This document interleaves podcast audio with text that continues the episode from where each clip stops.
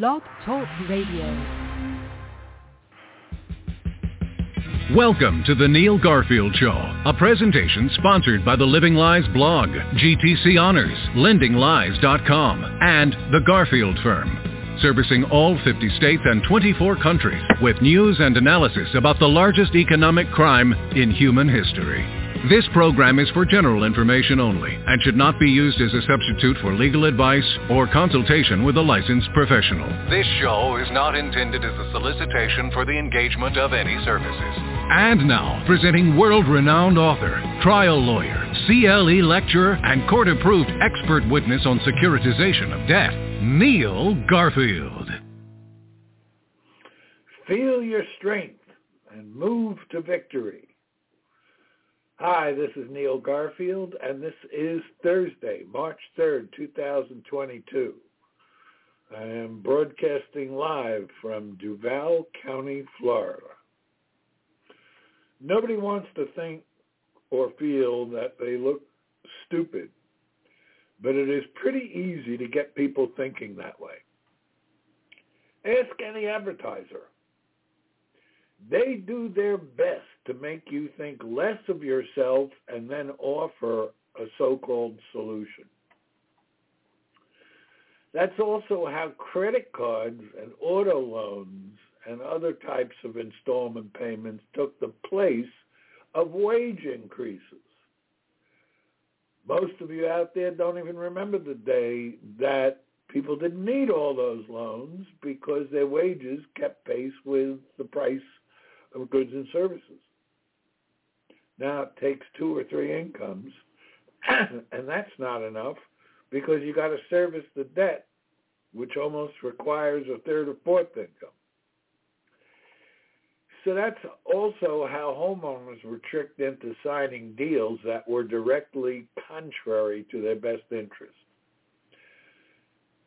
Most even rejecting the idea that a lawyer, accountant, or financial advisor should look at the deal first.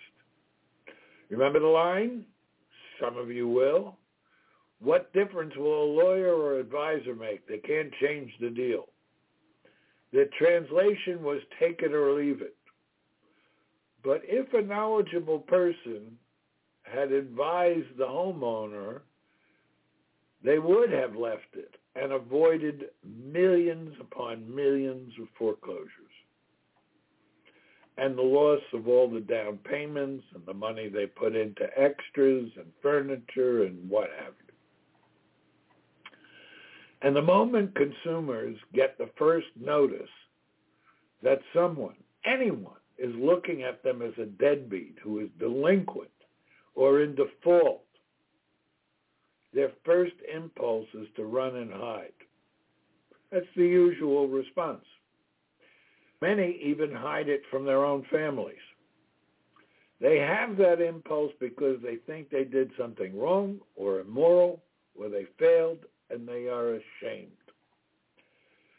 So instead of challenging the correspondence, statements, and notices, they often do nothing. Just like the closing of the transactions, where they do nothing except sign where they say, sign this line. And that is the only thing that allowed millions of foreclosures to result in forced sales of homesteads. The reason why foreclosures are happening is not because of defaults. There are no defaults, not without losses. It is because of inattention and shame that those homes are sold. So nearly everyone even the most rabid anti-bank conspiracy theorists avoid asserting defenses and claims that are plainly and unavoidably true.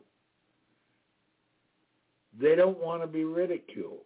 They do that because they know the judge is going to react negatively to any hint that there is no loan, no claim, no loan account, no servicer, and no claimant they are afraid of what will happen next. So their knee-jerk reaction is to say, okay, we won't do that. So most pro se litigants and lawyers for homeowners try to sidestep the embarrassment of being ridiculed from the bench or from opposing counsel, which happens all the time. Here's what happens. They enter into the twilight zone of defense of any civil action, known by many as the yes but defense. That is almost always a fatal defense. And as millions of homeowners have discovered, the yes but defense results in a foreclosure sale. That is because you are agreeing that the transaction is a loan, that it is unpaid, that there is a default, that the claimant is entitled to judgment or sale. Naive people in litigation, regardless of whether they're licensed attorneys or pro se litigants, admit everything necessary that allows and actually requires a judge to order the sale. Then they go on to allege the way that these people got to court was criminal, unlawful, or extra legal. But after you admitted the elements of the case against you, the judge is not paid to care about any of that other stuff. And that is why the yes but strategy practically never works. I'm sure there are exceptions. It is not corruption or criminality of the courts. It is the rules of court, and they are what they are. No court has the power to change the rules set up by the legislature. And all of that happens because nobody likes a pie in the face. But no successful litigator has ever been afraid of that. They are successful because they are practical. And with decades of litigation experience, they can predict where there will be resistance to the defense narrative that they are advancing for their client. Inexperienced people in litigation avoid resistance. Experienced litigators challenge resistance. That's how they win. If every lawyer for every defendant avoided resistance, they would lose virtually every case. People who have experience in litigation, whether they're lawyers or not, never give up on it. And they have a very specific set of strategies and tactics to overcome the resistance. The ones who do that win most of their cases. The ones who don't do that lose almost all the time. So here is the elevator pitch referred to in the title of, to, of the show tonight. Successful pro se litigants and lawyers know one thing above all. This case is about winning, not necessarily about being right. So the object is to kneecap the opposition regardless of whether they may be theoretically right or not. Let me repeat that. The object is to kneecap your opposition regardless of whether they might be theoretically right or not. So the defense in your case is that there is no claim, that the named designated claimant is a nominee and has no claim, and that the designated company claiming to be a servicer is not servicing, that is, it does not receive, account for, or disperse payments from homeowners, and has no authority to declare a default, much less prove a default occurred, which is to say that the designated claimant suffered no actual economic injury arising from non-payment that can be corroborated by admissible evidence. Yes, you will get a pie in the face for saying that. You'll get a pie in the face for refusing to admit that anything in the case against you is is real. And of course, many judges will get irritated with you, but you will also be on your way to victory. And eventually, potentially removing the mortgage lien from your chain of title. That means not only defeating foreclosure, but claiming the entire value of your property as equity, free from any lien or claim. So be very careful about what words you use. If you refer to your transaction as a loan, the court has no reason to believe that your defense consists of challenging the transaction as a loan. And the court has no reason to accept any arguments or evidence to that effect later in litigation because you already admitted it. If you refer to all the third parties in your transaction by the fake titles that have been given to them by remote, undisclosed investment banks and used by lawyers in court who know better, then when you use those titles yourself of tr- servicer, trustee, investor, etc., you just admitted that those labels are correct.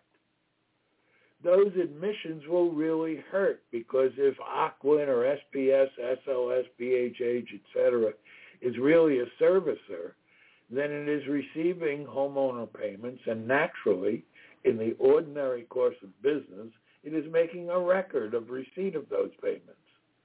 That makes their records admissible or potentially admissible into evidence as an exception to the hearsay rule, the so-called business record exception. Once you admit they are a servicer or a trustee, you are admitting to almost everything. You are admitting to transactions that never occurred. But once you admit it, it becomes a fact for the case at hand. The judge has no reason to rule otherwise and in fact is required to accept your admission as a joint stipulation of fact. Those are the rules. If that wasn't the case, no case would ever be over. And that is why courts exist, to bring a final conclusion to any case in controversy. And just to put a finer point on it, I strongly recommend that it, that any lawsuit that you bring, counterclaim, collateral lawsuit, adversary proceeding in bankruptcy court, that it should be brought against the named bank and not that bank as trustee for anything. So if the claim brought against you is U.S. Bank as trustee for the blah blah trust pass-through certificate holders, just bring the claim against U.S. Bank. This is because the basic premise of your defense is that there is no trust that owns any underlying obligation owed by you to that trust. Even if it does exist. Most of them don't, but let's say they do. They're irrelevant if they don't own your transaction, your promise to. It is your secondary defense that there is no underlying obligation owed to the bank. And your third line of defense is that any agency authority claimed by any company that has been designated by unknown parties as a servicer, that designation is irrelevant and immaterial and therefore not admissible into evidence unless the principal, for example, U.S. Bank, owns an underlying unpaid obligation due from the homeowner to that bank, U.S. Bank. There's plenty of support for this, case law, statutes, all U.S. jurisdictions adopting UCC 9-203. That's the law. But you can lose, despite the law, if you make admissions from which the court can presume that all the conditions precedent to foreclosing on the homestead have been met. The only thing that can stop a foreclosure sale is a court order. In a non-judicial state like California, Arizona, etc., that court order will only issue in the event that a proper and timely lawsuit is filed uh, as, as a complaint or petition together with exhibits stating one or more causes of action that could produce permanent relief, one of which is initially a temporary restraining order and seeking a permanent restraining order, stopping what would otherwise be the automatic sale of the property. Now, you can stop the sale by filing bankruptcy. You can uh, stop the sale if you get some other form of court order. In bankruptcy, you don't possibly realize that when you file the petition, there's an automatic federal stay issued, and nobody can do anything against you or your property or debts or whatever. They have to file a motion in court for relief from stay. it is generally not enough to merely file a good-looking complaint or petition. There must be substance to it, and there must be vigorous and aggressive litigation to compel responses to properly and timely filed discovery demands. This is another area where many people simply by ignorance or inattention or a lack of funds fail to litigate. If you fail to litigate, that's the equivalent of a default. And if you fail to serve proper discovery demands, then your ability to challenge the presumptions that arise from what appear to be facially valid documents, even though they're fabricated and forged, robo-signed, etc., then your ability to rebut those presumptions disappears. In judicial states, the banks know things are a lot more difficult and challenging. After all, they know they have no claim. But in order to succeed at foreclosure, they must state a claim and hope the judge will skim the pleadings and exhibits rather than actually reading them. Most people make the mistake of thinking that the judge reads everything. The judge has no time to read everything. Sometimes the judge doesn't have any motivation to read, even if he has the time, or she. That's why discovery is so important. Judges don't have the time to scrutinize every pleading, every motion, every exhibit, every memorandum filed by any party. Discovery helps them, teaches them, forces them to look at what you say is important. And you do that in the most respectful tone and manner possible, at least at first. You don't accuse the judge of being stupid, corrupt, criminal, or anything else. And you don't blow up the courtroom just because you lost one battle in the litigation. Nobody wins every hearing. And, and certainly nobody wins every hearing completely. Unless, of course, their opponent admits everything. In which case, the case is over but for the signing of, of orders. The allegations in any complaint or petition must be case specific. General allegations as to conditions in the industry and history can be used for context, but they are not a short, plain statement of ultimate facts on which relief can be granted. Any complaint containing allegations relating to general industry custom and practice will, will almost certainly be dismissed, perhaps with prejudice, which means you can't file it again, which means that your right to bring that claim is permanently barred. So you can use history and general industry stuff as context for what you're saying to make your allegations of ultimate facts upon which relief could be granted, to make that more understandable, but you can't use it as the basis of the actual claim.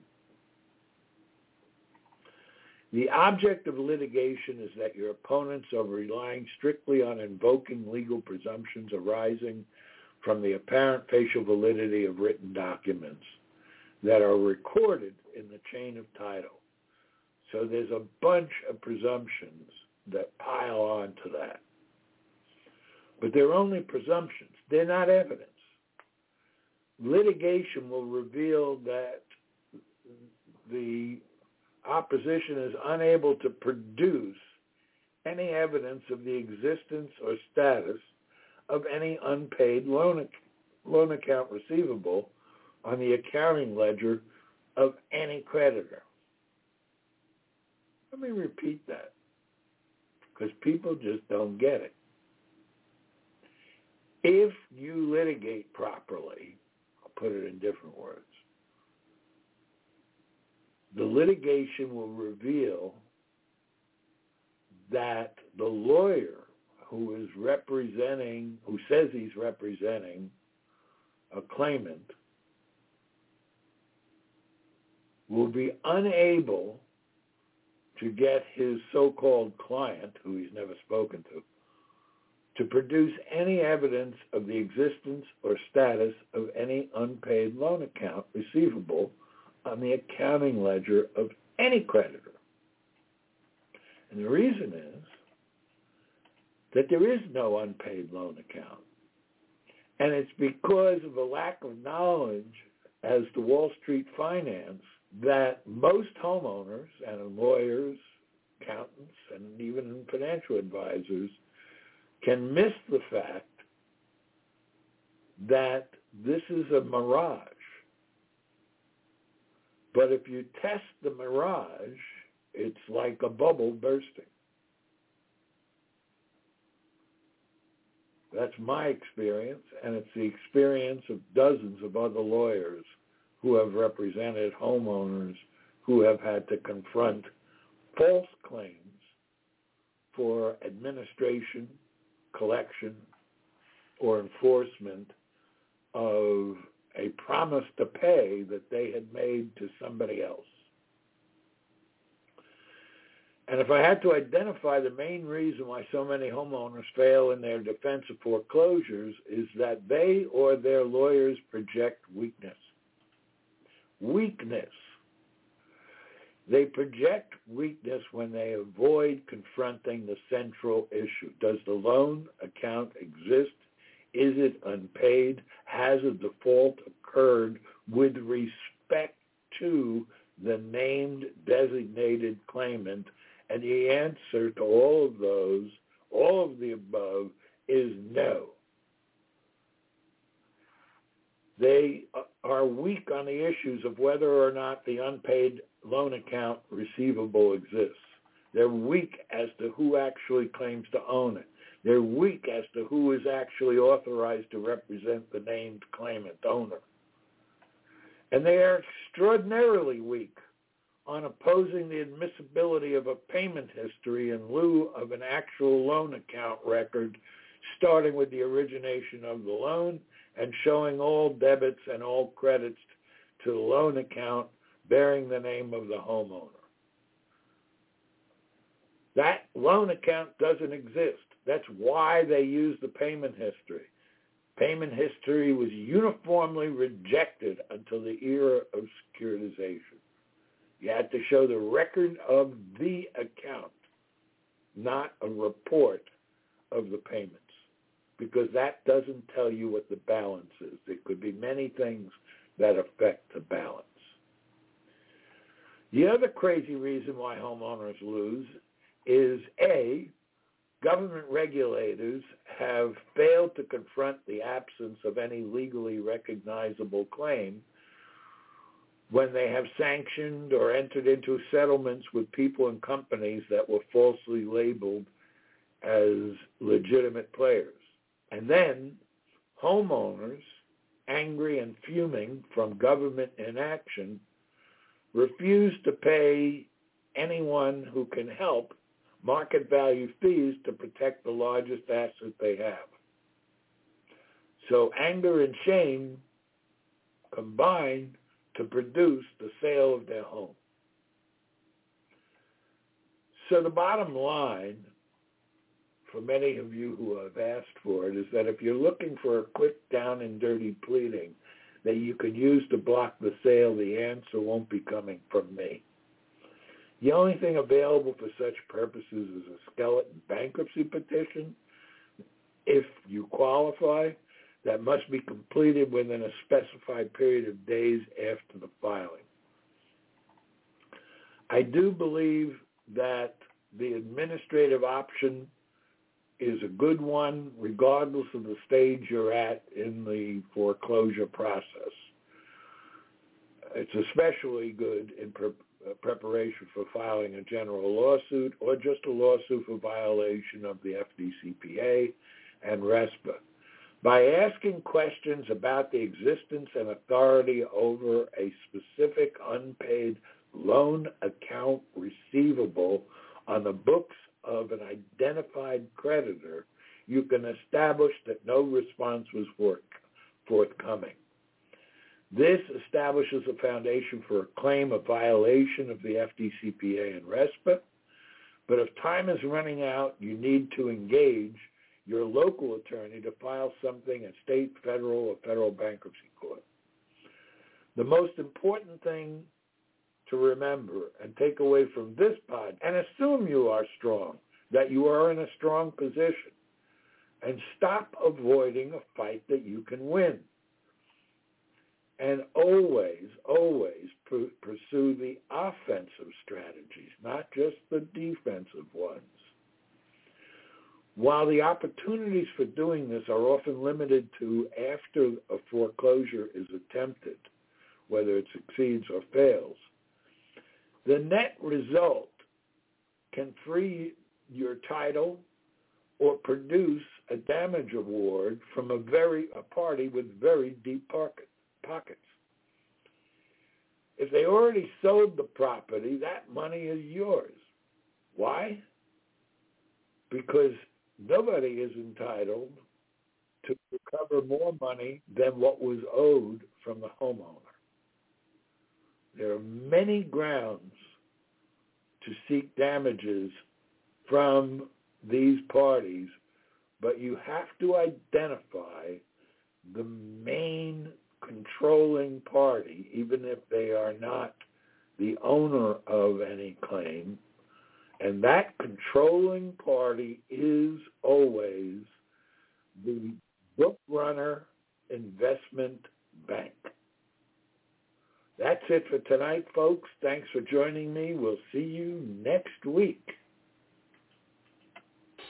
The opinions expressed on The Neil Garfield Show are those of its hosts and should not be ascribed to any other persons or entities. For more information about Neil, the blog, or upcoming seminars, please visit livinglies.me. Give us a call at 954-451-1230 or send an email to neilgarfield at hotmail.com.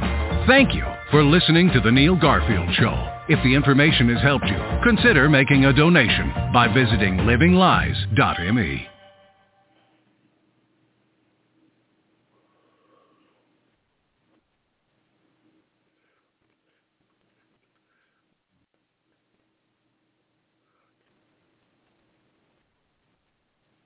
Hello, it is Ryan, and I was on a flight the other day playing one of my favorite social spin slot games on ChumbaCasino.com. I looked over the person sitting next to me, and you know what they were doing? They were also playing Chumba Casino. Coincidence? I think not. Everybody's loving having fun with it. Chumba Casino is home to hundreds of casino-style games that you can play for free anytime, anywhere, even at 30,000 feet. So sign up now at ChumbaCasino.com to claim your free welcome bonus. That's ChumbaCasino.com and live the Chumba life. No purchase necessary. Group. Void were prohibited by law. See terms and conditions. 18 plus.